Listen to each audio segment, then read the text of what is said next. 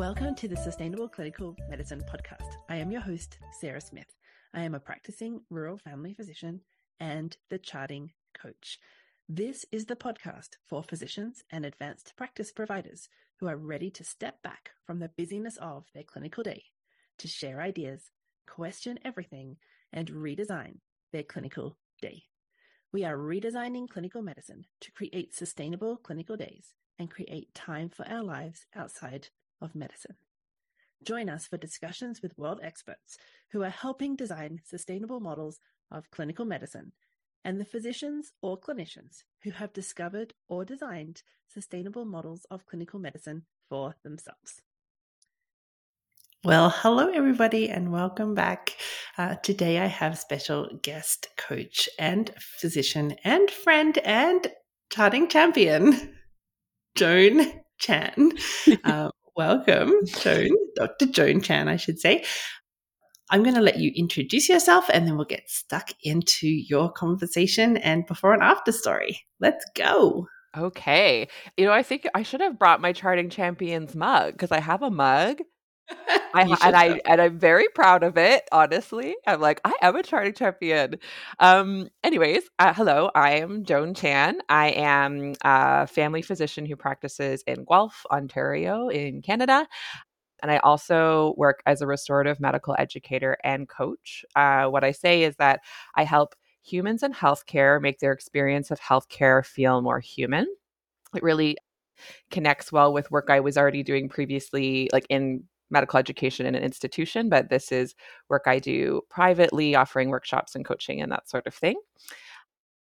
Yeah, I'm also a mom of two little kids and a husband. I'm not a husband. I am a wife of one husband. And uh, yeah, I am a human who enjoys silly dance parties in the living room, RuPaul's Drag Race, long walks in the forest. That's me.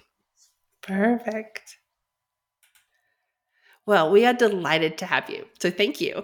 Thanks for the introduction. So let's hear about what was medicine like for you that was that made you go looking for ideas and solutions to make it better. So let's hear about what was what was it like for you as a family doc?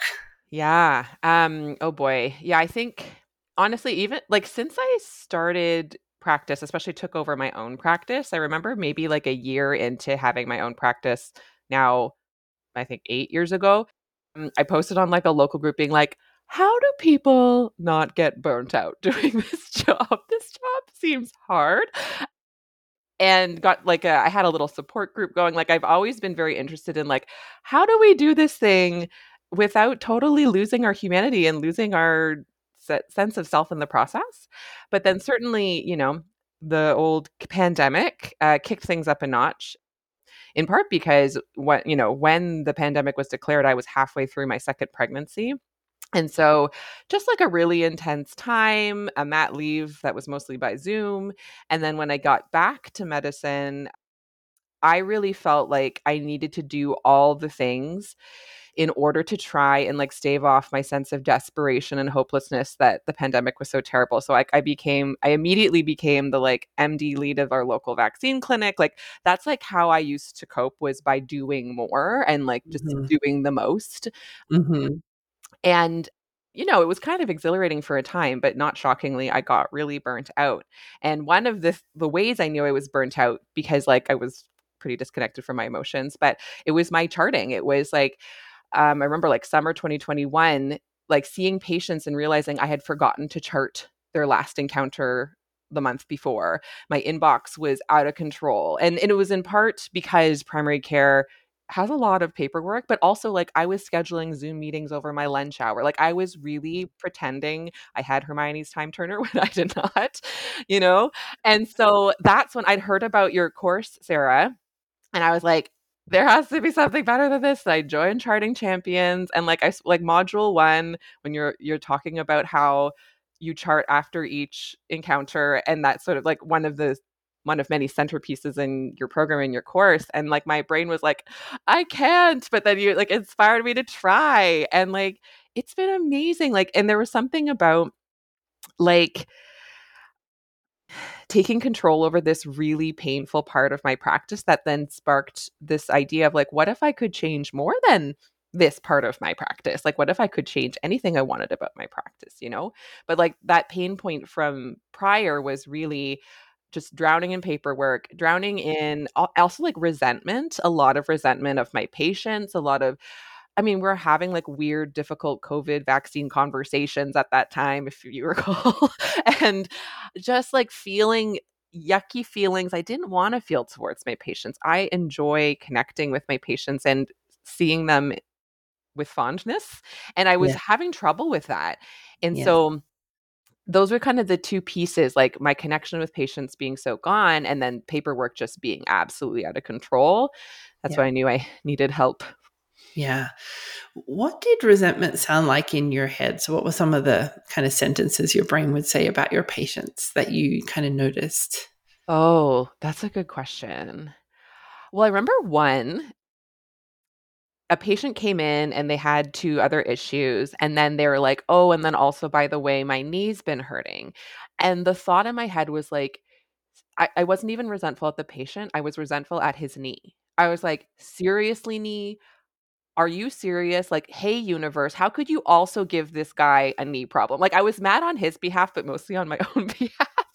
And it was a lot of that, like, seriously. So whether like seriously, the, the audacity of a patient to whatever, or seriously at the universe to give too many people sickness at the same time. I was just like, I just had all this responsibility. Like if, if, you know, half my practice were all sick at the same time, that meant it must be my job to care for all of them. Like it was like this direct correlation. And then it just felt so heavy, you know? Mm-hmm.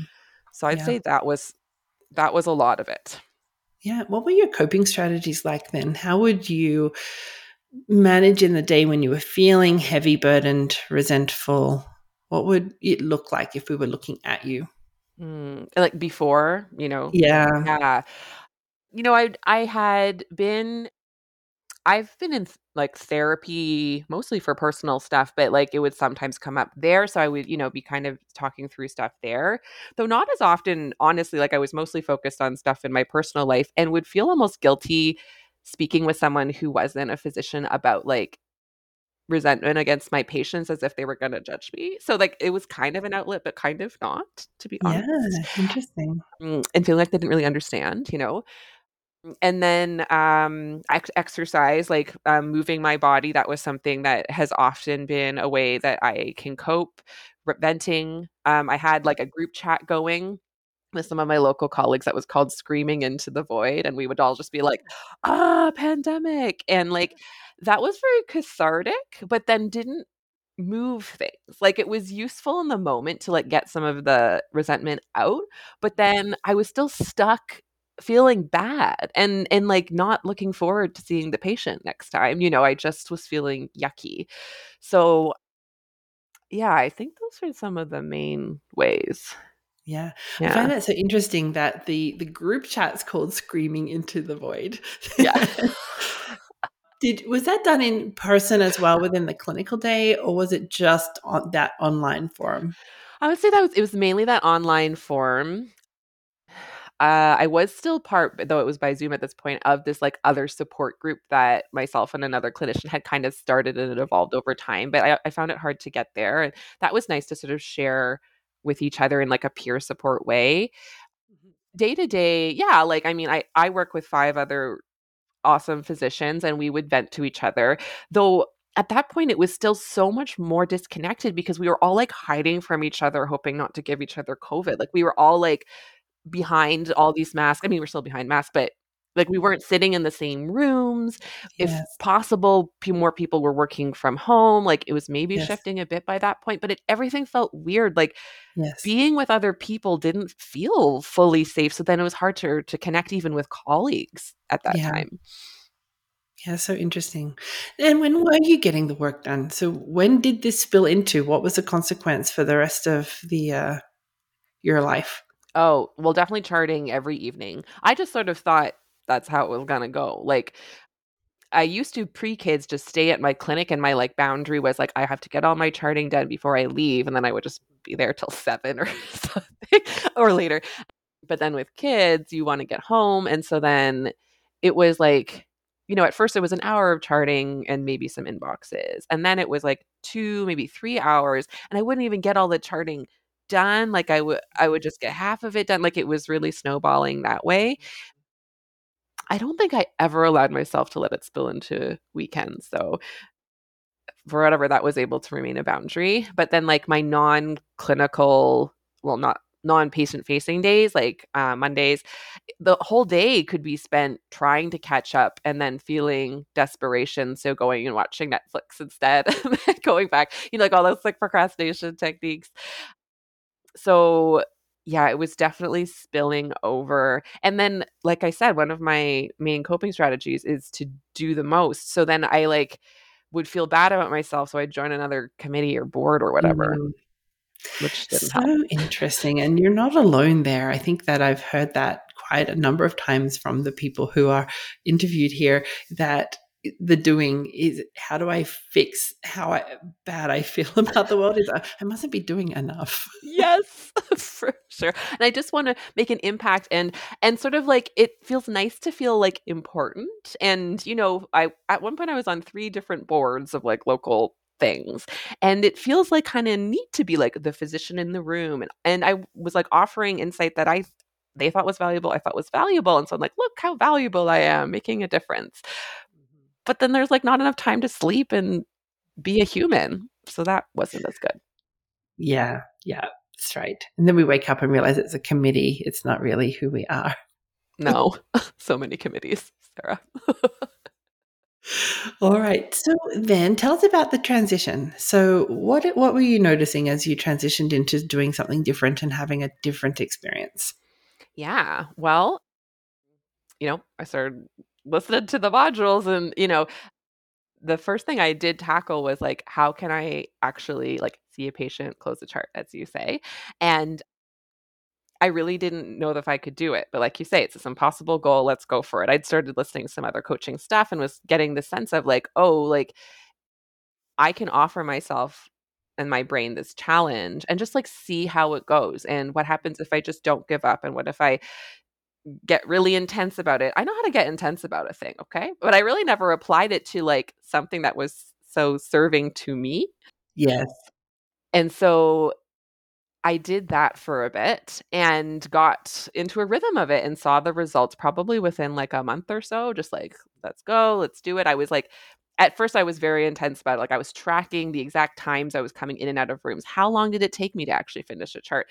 And all of that, I think I needed at the beginning, even just to prove to myself, look, it doesn't take that long to close a chart. Look, I can do it, you know? And so then that just sparked this, like, what else could I do?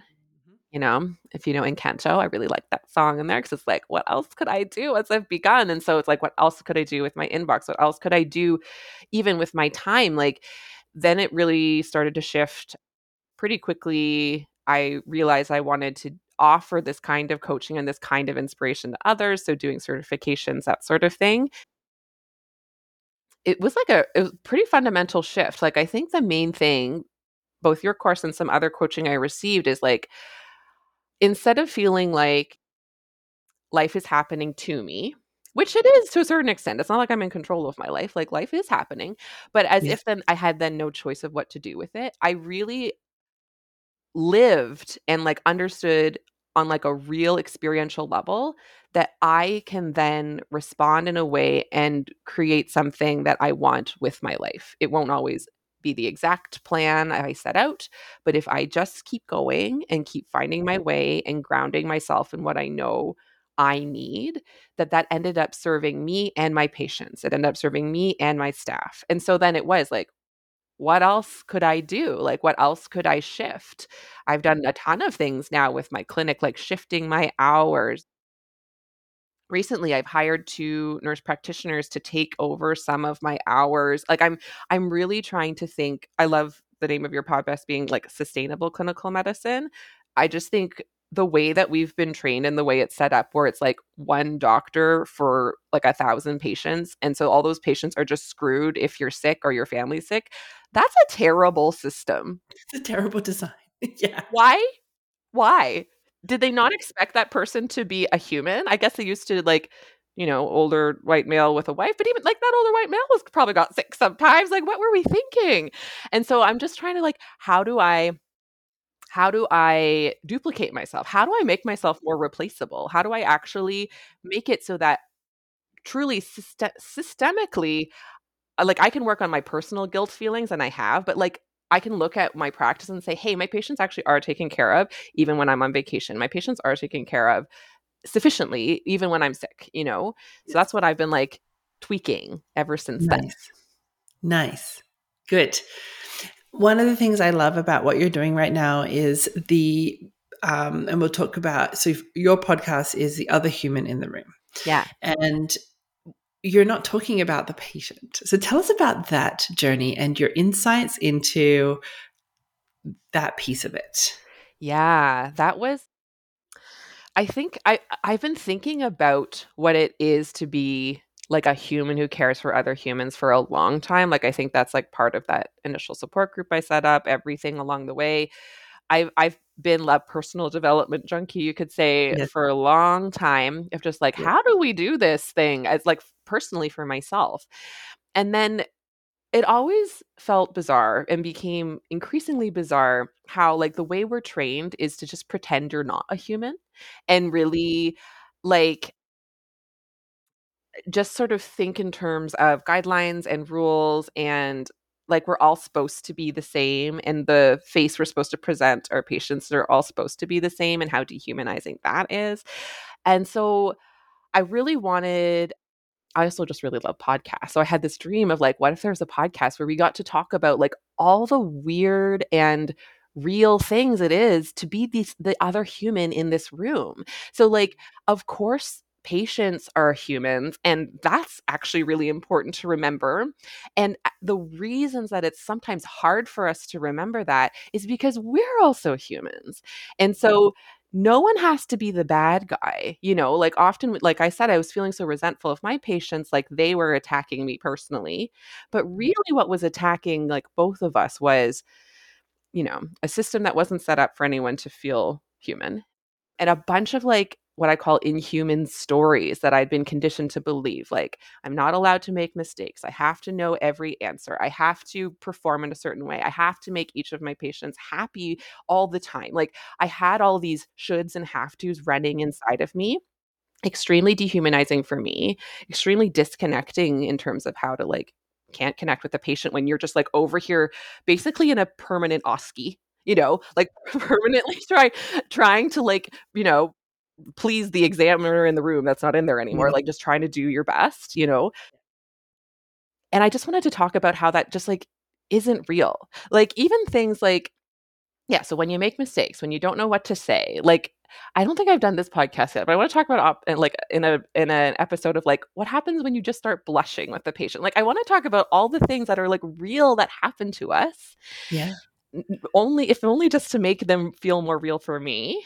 And yeah. remind me that that is actually good and actually helpful to rehumanize myself and to accept my full humanity. That is, it makes it easier for me to do my job. It makes it easier for me to connect with patients, both like through modeling, but also like that's the level on which we can connect is when we are both feeling more human, you know?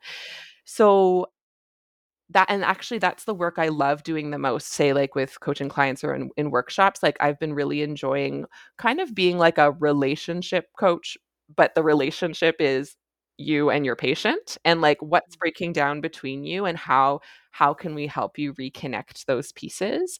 Because like people want, it's not just that they want to be liked by their patients, but like people really crave that, that genuine, satisfying like connection with patients. And we can't do it if we think we're supposed to perform for the invisible examiner in the room, mm-hmm. you know? So that's what that whole journey's been about. And it's been so fun. And yeah. Mm, I love that. So this is, when we th- think about thought leadership, this is where um, you're really taking that experience that you're having and helping to define it and teach it to others. And in a way that helps them create a more lived experience of medicine that is not the constant taking and trapped but yes. more of the what you came into it for. I love that so much for you and for the people you work with. Me too. It's the best. That's like the thing I've really learned the most. I I ha- I draw a lot of inspiration from this change theory in this sort of book and bo- uh, like a uh, series of, it's like podcasts and literary works, but it's called Emergent Strategy.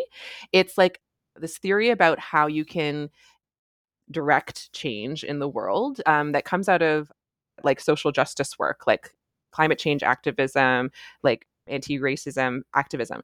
And so I stumbled upon this book and this idea. One of the ideas from this theory is like, you know, if you want to make a big change, if you want a whole system to change, the the big is the reflection of the small. So an example they give in, in that book when they talk about like politics is like, we all want democracy to look different, but how often do we actually practice the kind of democracy we want to see in our personal lives?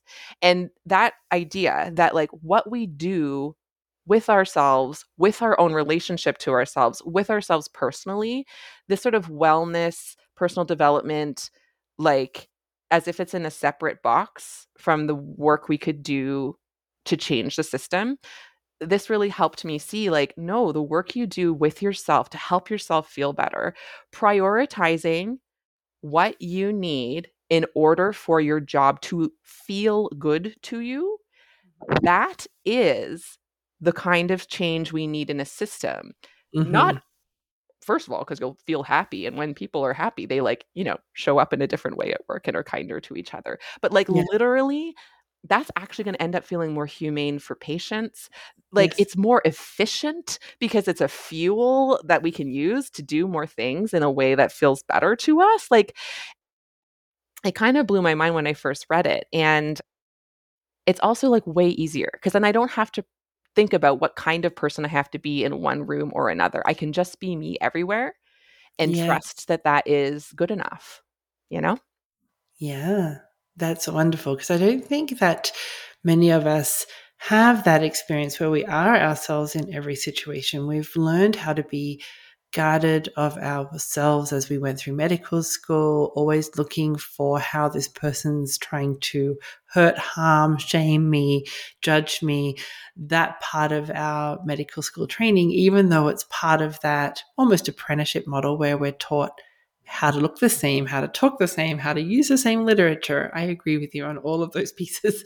And then working our way back to our humanity and knowing that we can't change the system quickly, but we can change the experience we're having right now in medicine.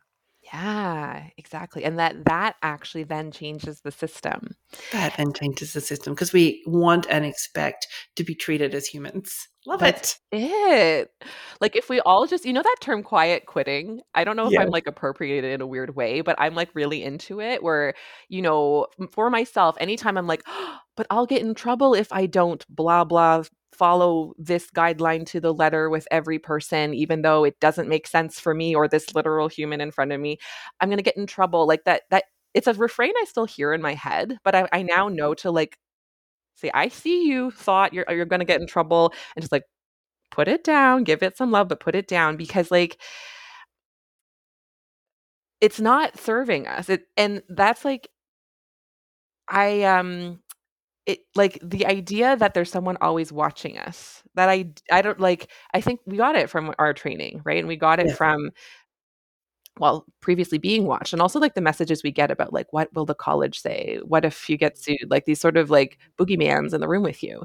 But the truth is like, if you are showing up best you can with the knowledge you have and the experience you have, and especially if you're showing up in a way where you have cultivated a trusting relationship with yourself and your brain and your knowledge and the other patient, the patient, the other human that's like in front of you, in my opinion, that will always end up with the best outcome. I'm not saying it will always end up with like a perfect outcome, like bad things happen all the time. But even if you look at the literature, like why do patients choose to sue or not? It depends on the quality of connection with their clinician. Like, like when you look at what actually um, even mitigates some of the stuff that we are fearful will happen, it is about dropping the masks and actually just being connected and present with the patient and not thinking you have to do X, Y, Z according to some outside standard. Mm-hmm. You know? Yeah. Yeah. And I get the, um, the opinion about that, that a lot of physicians say, well, I am going to be looked at. My admin is going to read my chart. My college is reading my chart. For some of the graduates, for instance, that I've looked after in Manitoba, they have got every chart is being read. I'm like, yes. And, and right. Mm-hmm. Yes, of course they are. And what is that for? Who is it for? Us doing work in, you know, real time, looking after us within this experience is giving us the most accurate right now. And they're not out to try and get rid of you. You are still yes, doing great work in that room. Yeah. That really bums me out that people have that experience. That's like, so I'm like, Manitoba, I'm so sorry. But, and because I, I know what it feels like, like even without literal people monitoring me, it feels like, you know, you, then you go into scarcity mode, you go into survival brain, right? That's, and that's when you don't do your best work, which is the yeah. tragic irony of all of these like outcome metrics that end up being shamey for people. And like you said, like, okay, so if they actually wanted to monitor everyone's charts for the purpose of kicking everyone out of medicine, that's a bad idea because there's not enough clinicians as it is. So they should change how they're doing their job. And so really like owning the value that we have, like how does mm-hmm. a healthcare system operate without healthcare professionals? It maybe feels like part of the systems are, are really asking that question and trying mm-hmm. to figure that out. But in the meantime, the work that I know I can do, the work that I know matters to me, that feels good to me, that I see making a difference for my patient, I'm just only ever going to prioritize that. Mm-hmm. And then if someone tells me I was supposed to write a certain thing or do a certain thing, I'm going to say, thank you for your opinion. And I'm going to continue to do what actually makes an impact, which is connecting with my patients and prioritizing what they want. Mm-hmm. Yeah. When we're talking about the physicians who are getting their charts read, I'm like, that's fantastic, because it's not like you're going to get twenty years down the road and be told, now you're doing it wrong. You're like, you're getting that immediate feedback. It's fantastic. Like just having that understanding that this, nothing's gone wrong. Yeah. They're not out to get you. They're not out to make you, you know, go away. I think that's where we immediately come from when we're having that confrontation or, or external judgment is we make it mean, well, there's something wrong with me when that happens, rather than this is just the experience of the world that they are going to be looking at your charts, that your patients get to read your charts, your admin will be reading your charts, and what else? How do you want to feel even when they're going to be looking at your charts, reading your charts, giving you feedback? Notice when your brain thinks they want to get me, they want me to leave, they're going to throw me out, and say, but what else could this mean? Maybe it means they're going to read the words that I put in a chart. Yeah. And it's nothing to do with trying to get rid of me, think I'm bad, any of those sentences that we can start to just notice that we're having about mm. that experience. Yeah. That's so good. Because like really, like even what we value in clinicians that we see, or, you know, when you're like, wow, like I really value going to that physician. It, does, does anyone say, like in casual conversation, like they're the best documenter? That's why, like when on Rate M D, is that the thing? Maybe there's like there's some, of course, there's some extraneous case, but like really, like it's useful if there's like a, especially if they have some helpful strategy. Like let's filter through anything helpful in there, and if it's actually like, mm, when I listen to what they say, you know, I'm actually quite happy with how I'm doing it. If they have suggestions about how to fold what they're asking me to do in a very simple way into my workflow, I'm willing to entertain it. If they're asking me to do something that's actually going to make it harder or slower for me to do my work, I might need ten reminders plus before I do that. And I think that's how you change the system. Like, it's so funny being actually in some of these like committee meetings and I'm doing like the higher level system work, because like a conversation that happens a lot in those rooms is like, how do we get front facing physician clinicians to do, to change? Like, how do we engage them to, and like really often what's meant, understandably, is like they see something that maybe is in need of the whole system. And they're like, how do we like nudge everyone in a certain behavior direction.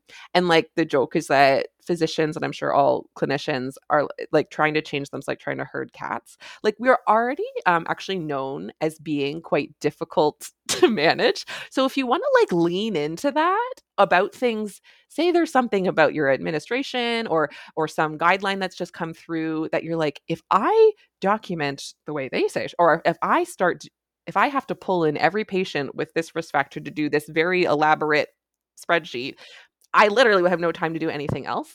You could just be like, I'm going to be bad at that. They're going to have to figure out another way. I'm going to quiet quit that immediately, right? Going back to that. Like, because, you know, there's that study where it's like, what is it like?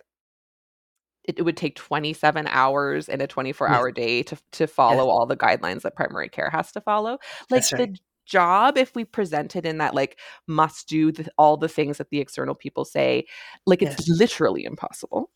Yes. So that's yes, just freeing. seven out of twenty-four hours. So like freeing actually, mm-hmm. we'll never do all the things. So what do I yes. want to do? What makes a difference in my life, in the life of my patients? Like, let's just start there. That's right. Yep. Yep. Love it. Okay. So let's hear the three things that you would say to those of people listening who are just in this beginnings of um, wanting to create something, a different experience of medicine for themselves. What are you finding is helpful for the people you work with or for yourself? What do you think you'd say? Yeah, I, I think focusing in on the thing that's really ruining your life the most, like the thing that's really got you tears in your eyes, whatever it is, like if it's paperwork, if it's that one patient, if it's too many hours, if you just need a vacation, like, and really just focusing in on that one aspect and getting the support you need, courses, coaches, friends, whatever, to, to show your brain that it's possible to make a change about something that right now you probably feel pretty trapped and stuck in. Like the power of knowing that none of this can trap us is is huge. And so you might as well choose the thing that you hate the most, you know? So I would say that's a good beginning. Another piece of it is remember that you're a human being with a human body. I have really learned a lot from teachers who talk about um, embodiment work, um, practices that help reconnect us to the fact that we are human beings with human bodies, um, whether you're doing reading about that or like doing practices like some like like yoga or examples like that, but in a way where you are reminded that you are like a living form with cells and blood run, like running through your veins, um, and feeling the experience of that. That has been an ex- extremely grounding for me, and especially in relationship to emotion. So that emotion is is a piece of what it means to be a human being with a human body, and understanding and really practicing feeling emotion as a piece of what it means to be human. That has been probably the number one game changer for me, actually. It's it feels a bit sticky to describe, even though I do it all the time, because like our everyday language doesn't really talk about emotions that way. But like yeah. a practical thing that once I kind of learned about emotions and the fact that all they are are sensations in our body, is I would like repeat that to myself. So like if I was in a room with a patient and I was feeling really flustered or anxious, and I used to think that was a problem, but instead I would repeat to myself, like, all that's happening are sensations in my body. This is how it feels to be a human in the room. Like I would just be like, this is how it's supposed to feel, that nothing's gone wrong, like those sorts of things. That's a very practical thing that, even if you're maybe not ready to like set a goal and make a change, you could start shifting your experience of medicine simply by creating a different relationship with your emotions and your bodily self. Yeah. And you said three? I feel like that's yeah. secretly three. What else is there? Get a coach. I mean, that seems very pat, but like I, I, I think beyond get a coach, I, what I really mean is get support. Like, the system as it's designed now and like the dominant messages of society are that you're supposed to do it all on your own. And especially those of us that go into medicine, I think we often are afraid to be vulnerable. So like whether it's your partner or a friend, or it is a therapist or a coach or whatever, finding someone that you can practice being human with, that you know will be safe to just accept and hear your story, that is also transformative. So if the first two examples already feel too far removed because they involve you kind of changing something in your day-to-day, just starting with like, well, who's another human who I can practice humaning with? That is so enriching, and I it will allow you to have sort of the strength and perspective you need to do the rest. Yeah, it's so true. This is part of that um, trauma of medicine, which we can talk about at, on another podcast, but that experience that you're having where if you are feeling alone, if nobody else sees what's happening in your day-to-day, if nobody's in there walking with you day-to-day, that increases your risk. That loneliness is, because of course, when you're feeling vulnerable or ashamed or tired or scared or exhausted, you want to hide yourself away. And that is the opposite of what keeps you safe. Yeah. So identifying the people in your life who you can be vulnerable with, who you can say, hey, I'm having a really hard time, or I haven't slept and I need to say no to this shift, is so important, that you are not alone, and that loneliness or removing or separating yourself is not helpful. We want you back in the crowd with all of us who are also humans, who also have been there, done that, know that we're all tired and exhausted, and we want to hear you whine at us. Honestly, yeah. Truly, do not do medicine alone. It is dangerous to do by yourself. Oh, one hundred percent. And like, it's been amazing. Like, since I've started talking more openly about my experience in medicine, like everyone's like, I thought I was the only one, like kind of the, they're almost cliches now. It's like, I thought I was the only one who struggled with this. Or like colleagues or clients will be like, I have this thing to confess. And then they confess that they have like perfectionistic thoughts or like something that like everybody has. And they're like, mm-hmm. this, I must be your worst case. And I'm like, I don't even know how to gauge worst, best case, but like, you we're the same. Like I, I I say all of like, me too. You know, I'm not like pretending to be some like higher healed being or something weird. Like the point is that everything that's going on in your brain is definitely going on in someone else's brain, because we've all been swimming in the same, like you said, traumatic, really harsh, shame-based like yes. system. And yes. the the most like evil message in there is that it's individual, and that if you are struggling, it's on you and it's your fault. That's like That's right. So toxic. And so I just love yes. what you just said. Yeah. Yeah. Yeah. Go find your friends. Go find, go your find friends. Someone else to talk to, and, and preferably an actual human. Mm-hmm. I mean, online groups, I think, have really changed the, the feeling of community for physicians, but at the same time, you can still be suffering badly online. And so having other humans to actually talk to is super important. So find your people. Yes. Find your help. Find your, I love that message, Joan. That's really, really helpful, I think, to the people listening. So anything we did not cover that you would like to share? Um, what else? I don't think so. I think, um, well, I just want to thank you again, Sarah. Like, on a recording, just because the work that you've done like has impacted my life. Like I really can never shut up about Charting Champions. It's like, there's no affiliate. I just am like obsessed with how the way that you applied like the coaching stuff to charting makes it so like accessible to really consider that it's possible to shift how we approach paperwork.